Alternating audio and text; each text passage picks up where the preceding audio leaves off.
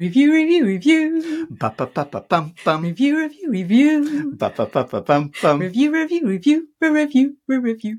With me and you. Ba ba ba ba bum.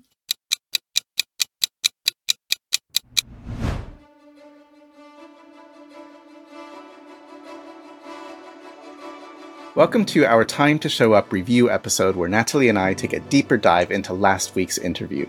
If you hadn't had the chance to listen to that yet, you might want to check it out before listening further here. It'll make a lot more sense that way. That's right, because in this episode, we will be talking more about the theory behind the material that came up in that interview so we can better understand the elements that were going on there. We'll also be suggesting reading, practices, and models that may help listeners like yourself who are experiencing resonant challenges and opportunities in their own lives. In this, our first season of Time to Show Up, we're making all of our content freely available to the public. But in the future, these review episodes will only be available within our subscriber community. Members of this community will have access to all Time to Show Up content, plus additional resources, materials, access to online forums, live events, and small groups. Since we know that just listening to stuff isn't usually enough to facilitate desired change, we've designed this community to give you the support you need to take your learning even further. And if you join us at the start of our journey and sign up before April 5th, 2024, we're offering a no strings three month membership for free at timetoshow.up.org. That's right. And if you choose to stay on with us, which we hope you will, we'll give you a 25% early bird discount just to say thank you. If you're tuning in after that April date, don't worry, you can still try out a free two week membership with no obligation. There are different packages to choose from, and you can find out more and get in touch at timetoshow.up.org. So, without further ado, Okay, so we're just coming away from this really great conversation uh, with Steve Watson, and there are a few themes that arose that mm. both took both of our interest. Right, yeah. um, one kind of has to do with how you find your way towards something, like mm. vocational, how you hear a calling, how you answer a calling, and you work towards it. And then the other part is this sort of psychodynamic piece, right, which is Steve's relationship with his father, this message about uselessness and then how that can become this motivating factor in how you try and solve that. So we're going to dig into those themes a little bit. Start again. Yeah. Yeah. It really is that.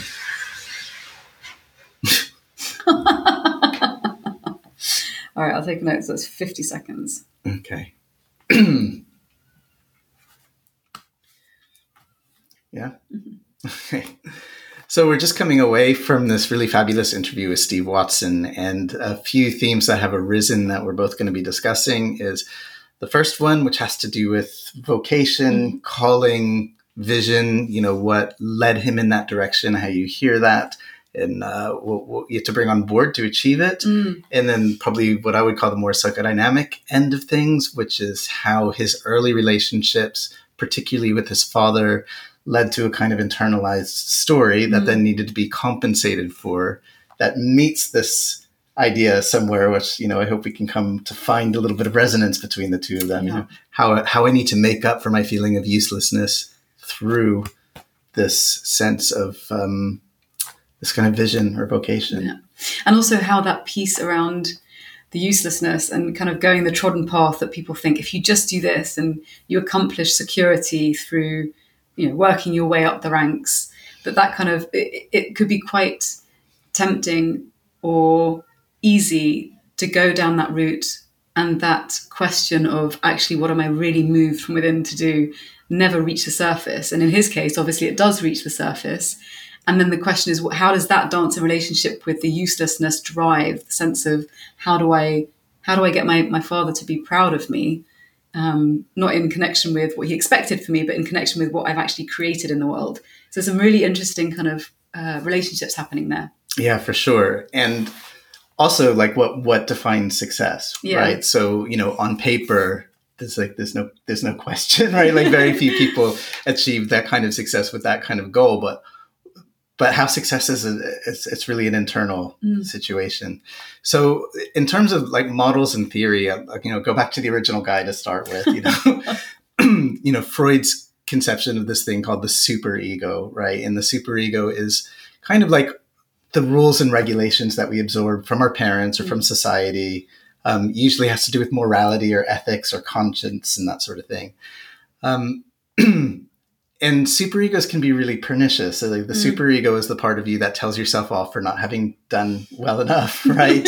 that no matter what you achieve, you could have done better. It's the it's the pernicious underlying voice behind um, uh, imposter syndrome, yeah. right? Because you do this, and then there's other things like, but yeah, really, yeah. So I just want to think a little bit about how, because I think most of us tend to be motivated by superego and I call that a pernicious motivation, right? It's to get away from the uselessness feeling. Mm-hmm. But it's not all a bad thing because I think for Steve, it partly did answer that question. And it created it, some fuel as well. There was some yes. kind of motivating, activating force that propelled him. So that it's, it's maybe also by having that sense of discomfort, as much as we don't necessarily want it or enjoy the sensation, it can nonetheless be some of the fuel in our tank. And if that vehicle, if you like, is oriented in the direction that is motivating to you, that is deeply connected with a sense of calling, then it, you know it gets you on your way.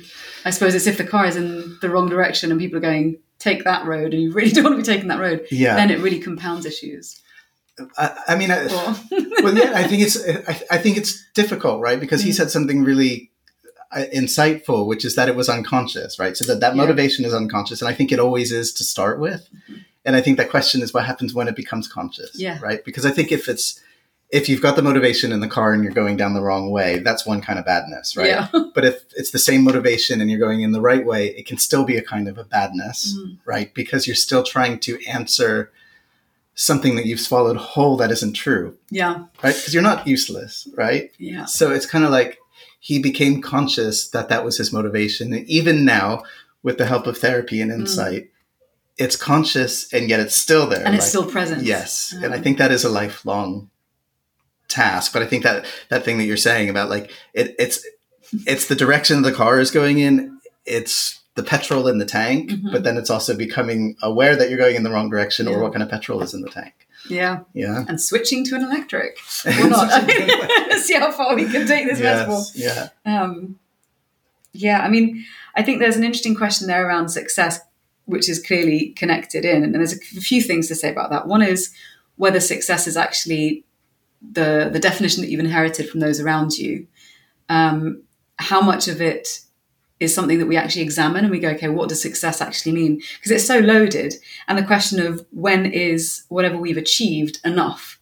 Is it enough intrinsically? Do I feel that when I've created this novel, something exists that previously didn't? And so there's a sense of desire to create the thing and then it exists and then there's that sort of relationship which is quite an intimate one between you and the mm. the the object if you like and the process versus the secondary success the extrinsic success the kind of the external validation the money coming into your account and how that connects and that kind of that arrival fallacy of if i only get to uh, getting my book in the chart then that'll be amazing and then you get there and it's like he said seven weeks. Oh, if I only get to the eighth week or the 29 countries, if I only get to the 30th. And it's that kind of sense of the quality of um, the moment and reaching that success goal where you've landed and then actually is it satisfying once you once you reach that point yeah yes and then like success becomes how you value yourself right so the oh. whole thing is about like you know, you're talking about that motivation. It's like, so if my motivation is that I have a sense of valuelessness mm. and then it motivates me to seek value, but I keep the same story. So I achieve that value, but I'm still valueless, then that's oh. a problem, right? Um, but this is a cultural thing too, because we have a culture where success is value. And it's productivity as and well. And it's productivity, right? but I think you have this interesting problem too, where like, say, you know you didn't have that motivation and you felt unconditionally loved growing up and you felt all okay and that you didn't need to you know i'm good enough as i am all yes. that stuff that we talk about would you or would you not be motivated to achieve and, and i think that you can because i think you can be motivated by the drive that you were kind of more talking about mm-hmm. the, the mountain drive right mm-hmm. like what makes me flourish what makes me feel good um, but it, i also think it would it would matter less the outcome, right? Really? Yeah, I think philosophically it's really interesting because it's like you don't need the marker of success to get value.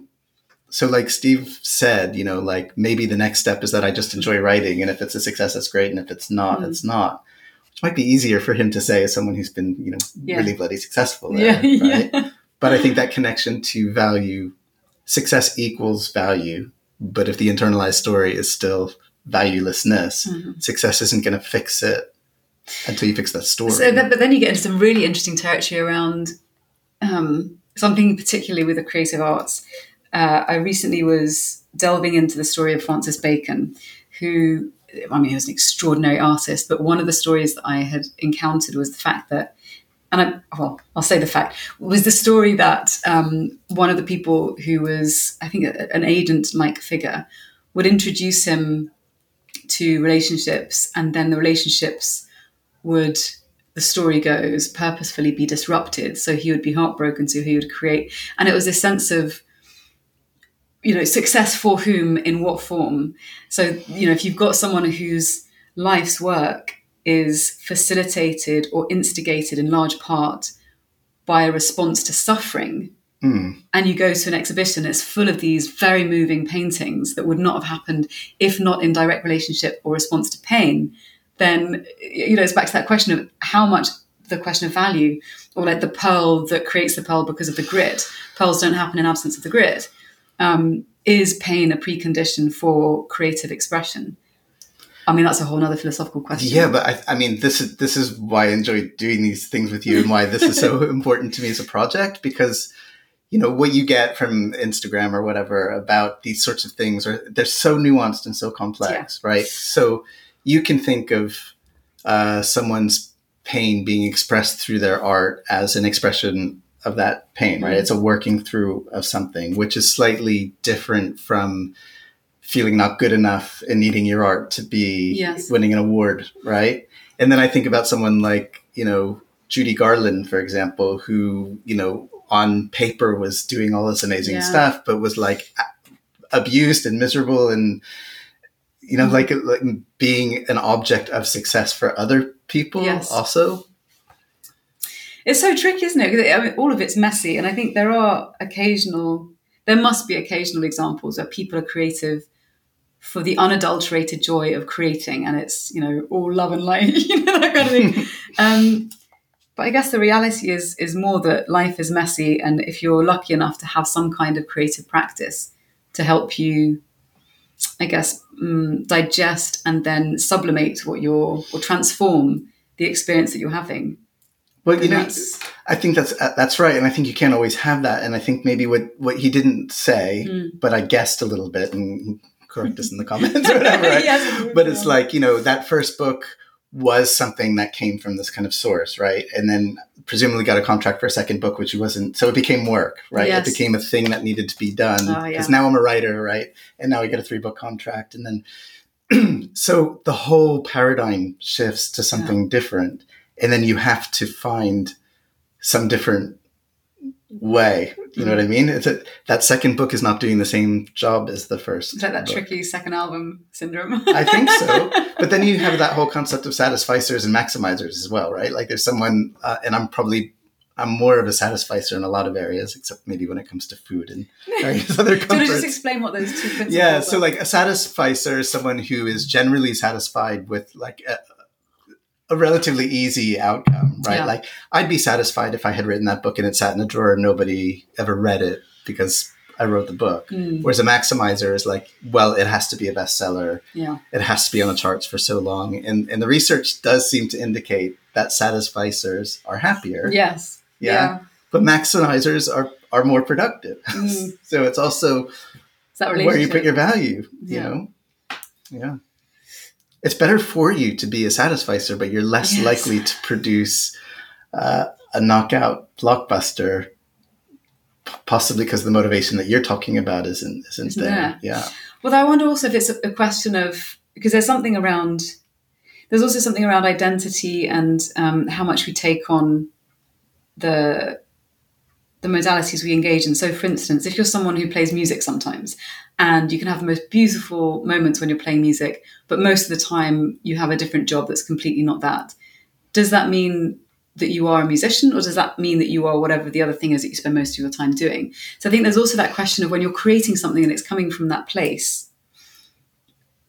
There's there's a question for me around how much how much gets lost potentially. I mean, it's a bit of a kind of leading question when once you've created that thing from that source place, which you're really deeply moved to put into the world, and then it becomes, let's say, successful, and then you're required to productize it, and you put it through the machinations of capitalism, and then there's pressure, and people expect more from you, and it becomes more of an extrinsically related endeavor. Mm-hmm.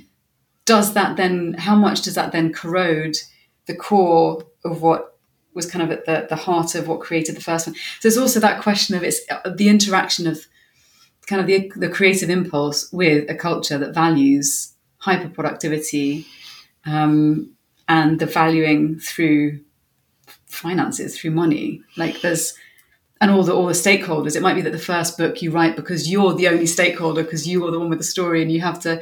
And so it's in its in a sense it's kind of in its purest form. Mm-hmm. And then you start thinking about formulas, and maybe the formula that you've got is amazing, and then you can write a gazillion books and be a bestseller. Or maybe the other themes and stories that you that you work on don't come from the same place. Or I don't know. There's so many factors. It's. I feel like I'm sort of entangling myself a little here, but it's very complicated. It, it is complicated, and I think I think capitalism is a problem, right? And, a problem. and I do think that the commodification of a, really anything, whether it's your body or your artwork or your time or your labor. Yeah. And I'm not particularly a Marxist, but it does have it is alienating, right? So I think that's true, but I don't quite also believe in like the, the the pureness of what you're describing, right? like that there is this pure beauty, beauty of an expression. Do you not think so? I well, I just think that. Well, I think there are moments, right? It's like happiness. So I, I, I think that life is just messy. It's always going to throw curveballs at you. That there are going to be moments of beauty, and there are going to be moments that aren't. Yeah. Your beauty is going to be co-opted, and you've got to decide how you manage it. Yeah. Right. Like I think, and I think it's always like I, I think if you had a um, a utopia where like art was vastly funded, right, and we didn't have any needs, I'm not sure um, that would create more room for unmitigated, beautiful. Yeah, no, I agree. Yeah. Um, yeah. But I do just I do want to just come back to the thing about value again because I think for listeners the question really is uh, how do I as an individual how can I allow myself as an individual to accept my value right? Rather than needing a particular form of success to mm. mark that value, which necessarily equals that you're operating from a scarcity mentality. You're always seeking more to fill a hole that keeps draining. So mm. when you're saying value, it's like, I am worthy because I've achieved X, Y, and Z, but we never quite achieve enough for us to feel like we're worthy. Yeah. So it's like, it's like, yeah, it's just this problem of tense. Like, I will be worthy yes, if I achieve. If yeah. Or when. Yes. Yes. And the question, well, it's like I, I am worthy and I think is the healthiest. Yeah. right. But it's interesting because when he talked about when he finally speaks with his father and he kind of corners him to, which I completely understand, to say, please just give me an answer. I've been waiting all this time. Do me the respect of just saying yes or mm. no, like to make it as simple as possible. And how hard it is for the father. And how then, even when he does get the answer, it's almost like he doesn't need the answer as much as he did somehow, that it lands differently because of all the the grappling and the presumably the work that he's had to put in over the years to find yeah. his own feet somehow. And I think that's ideal. Like I think, I think ultimately we have to do that for ourselves at some yeah. stage. Recognition from others is super important, but uh, generally, we're not. Many of us are not going to get the validation or recognition that we need from the original people who gave us that yeah. drive.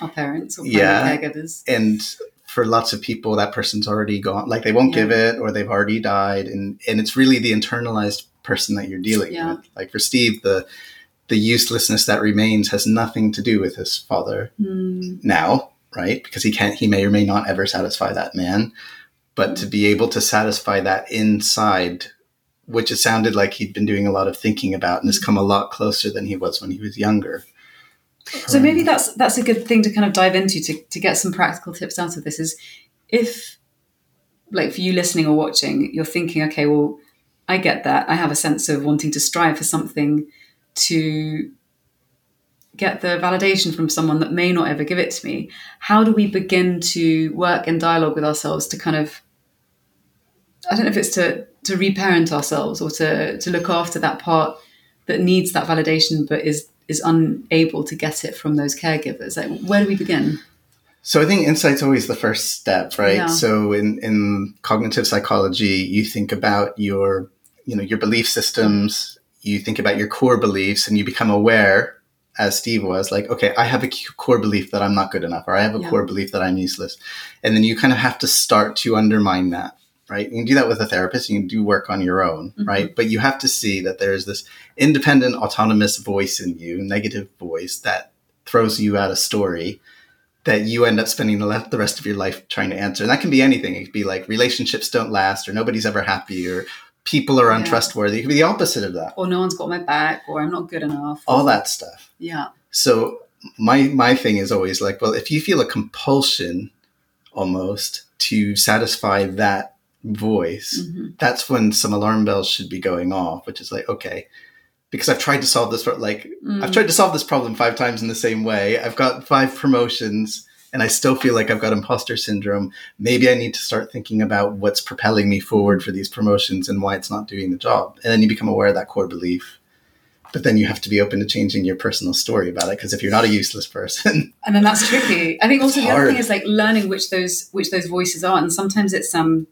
Remember for me, for instance, there were one or two refrains that would literally verbatim come up on full volume in my mind, and I learned to catch them. And so one of them was, "No one's got my back," and it would just come out like casually in conversation. Occasionally, it would come out until eventually, in a conversation with a therapist, they're like, I, I don't remember if it was the exact words, but they, they pinpointed it. And if you have good friends or um, compassionate colleagues that you have that kind of level of, I guess, candor with, you can also recruit people into to helping you figure out what those patterns are because these things crop up. It's a bit like whack a mole. It's like Totally. it'll crop up over here and maybe like, ah, I'm going to stop saying that and it'll crop up over here.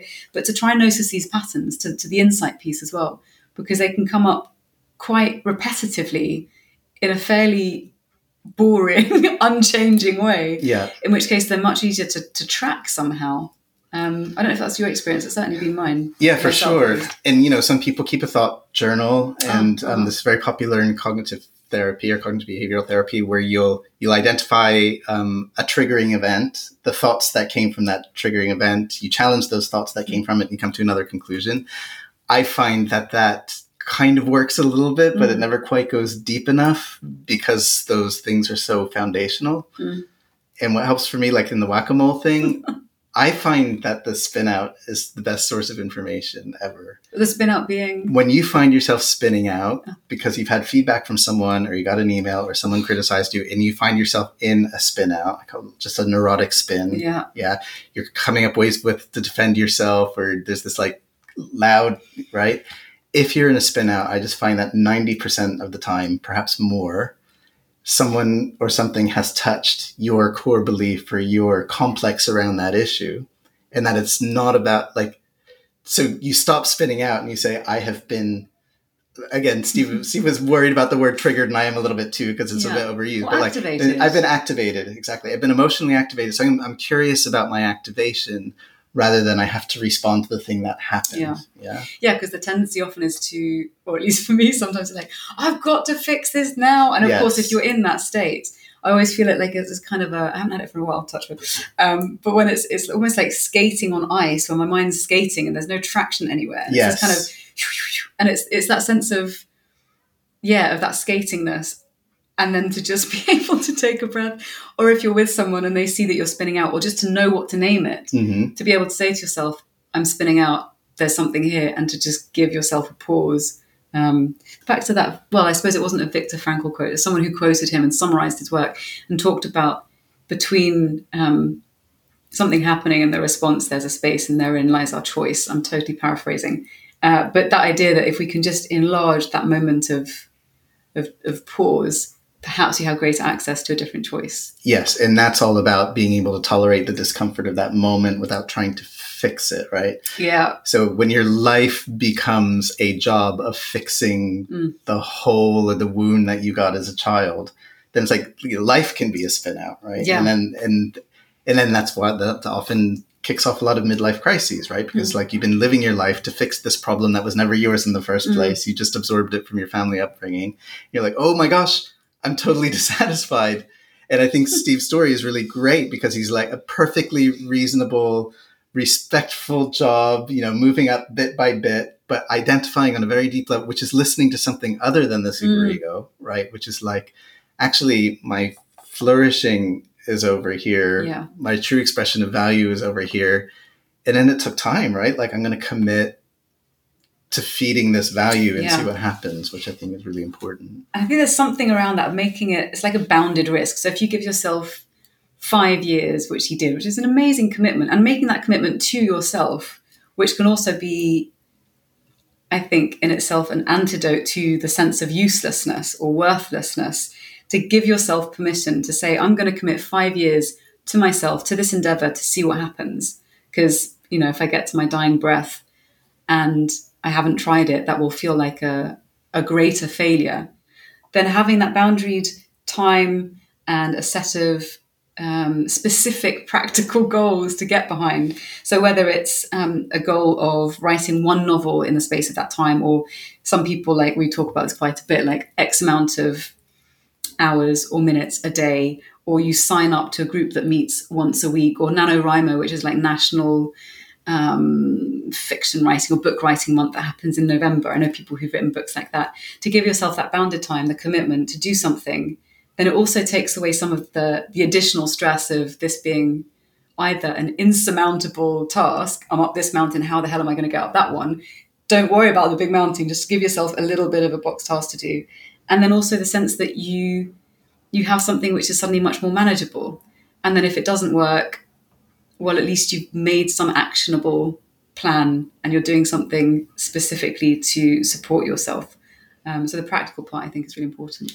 I think I think it's really important. yeah, like because I'm thinking about some of the other interviews we've had, right? Mm. I think that there is a kind of myth out there that like when you find your calling, you know, the Oh. universe responds and comes to you, right? Yeah. But every person that we've spoken to has expressed a great deal of very hard work. Sorry, coffee time. it's not you, it's me. Thanks. Um, no, it's, it's all the hard work. yes. No, but it's true. It's not necessarily sexy and woo and manifest and the. re- I mean, you know, it's like a whole phrase of like, um, pray to God and tie up your camel, or pray to God and put in the work, Yes. whatever. You know, um, The book's not going to write itself. the book's not going to write Shit itself. gotta be done. Shit has got to be done. yeah. Do the doing. Yes. We need t-shirts. and I think the capacity, and maybe we'll cover this more another thing, the capacity to listen to different voices, right? Different Mm. indicators. Like if that indicator is the old pernicious one, right? And the other one that's a little bit more of a whisper, that's a little bit more of a calling, which is like, this actually goes against your story about yourself. Mm. But if you listen in and if you work, you're going to be healing yourself Mm. in I think a much better way than this kind of old, tired system trying to meet the needs of this internalized, you know, negative voice or whatever it is that tells you about your value or not. I love the idea of healing yourself through listening to the quiet voice. Mm. Um, there's something very beautiful in that. And also reminds me of uh, Lisa Marciano's conversation with us, where there is that sense of like, it's almost the intuition that will not let you go. Yes. And there's a persistence to it, like a little quiet thrum that just never quite disappears. And I think the difference between people who find themselves unable to manifest that Mm. and those that do are those that leave those little signals around and, and wait for it to happen, Yeah. right? And those who finally, you know, the the the, the penny drops and it's Yeah. like, okay, well, I need to make time for this. I need to invest in this. I need to work to make it happen because no one's gonna hand it to me. and that time is finite. There was um, had a really wonderful conversation the other day with a chap called Jo Confino, who's amazing, and he co-hosts the only oh wait, the way out is in podcast with Brother Phap of Plum Village. Um, anyway, we were con conversing about this, and one of the things that he was talking about one of the many things that he was talking about was oh shit, I've gone and lost my train of thought. What were we talking about just now? this happens occasionally. About listening to the quiet voice. Listening to the quiet voice. Ah, no, that's it. About the impermanence of things, the impermanence of my attention span, clearly, without enough caffeine. But the point that he made was that um, in Plum Village, which is a, a Zen Soto community in France, one of the things that they do in the mornings was meditate on these five ideas or, or themes, I suppose. And I've forgotten what two of them were, but the three that really jumped out to me, which you can practice if you want to, and i have started doing this in the daytime, is to acknowledge the reality principle, as you would say, of life, which is mm. life is impermanent. I am impermanent. There is sickness. I will get sick. There is death.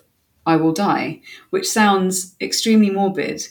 And yet, if you think about that, then suddenly, at least for me, it's kind of well, everything is super precious. The um, you know the yawn is precious. The conversation is precious. Mm. There's kind of it, it it means that you're then reorienting towards a sense of the the vitality of life in this moment and not having to wait till you hit a midlife crisis mm-hmm. or latter years where maybe there's um, a sense of gosh why have i wasted all this time if you can realize how precious and poignant life and time is sooner on a daily basis, then maybe we start making decisions from a, a different place.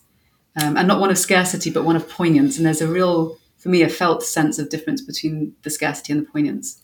Uh, yes, I agree, and and I think we live in a culture that really prizes the the end product and yeah. doesn't prize the journey. I think there's a lot of wisdom from Buddhism around our attachment to outcomes and our mm. lack of attention to processes. I'm also thinking of a book, and we can put it in the show notes, uh, called The Way, which is a Taoist approach. Ah, yeah. That talks, uh, I think, from two researchers from Harvard. I think Puett's one of the names. We'll, we'll, we'll, sort that out and get it into the notes for you. Really good research. Also, Oliver Burkeman's book, 4,000 Weeks, which really puts there's two things one of them is that you know you got about 4000 weeks and the other yeah. one and i forget uh, we'll speak to him about this but um, the insignificance concept, which is, you know, when you think about the things that we get hung up about mm.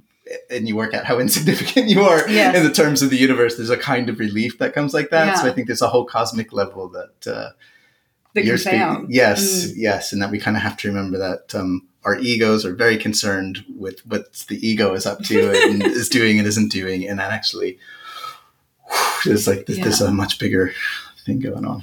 A much bigger thing going on. Yes. On that note. On that note, um, some of the theories and resources that we've talked about, we will uh, point you in the direction of in the show notes. Mm-hmm. And we look forward to seeing you back for the next time to show up show. Thanks.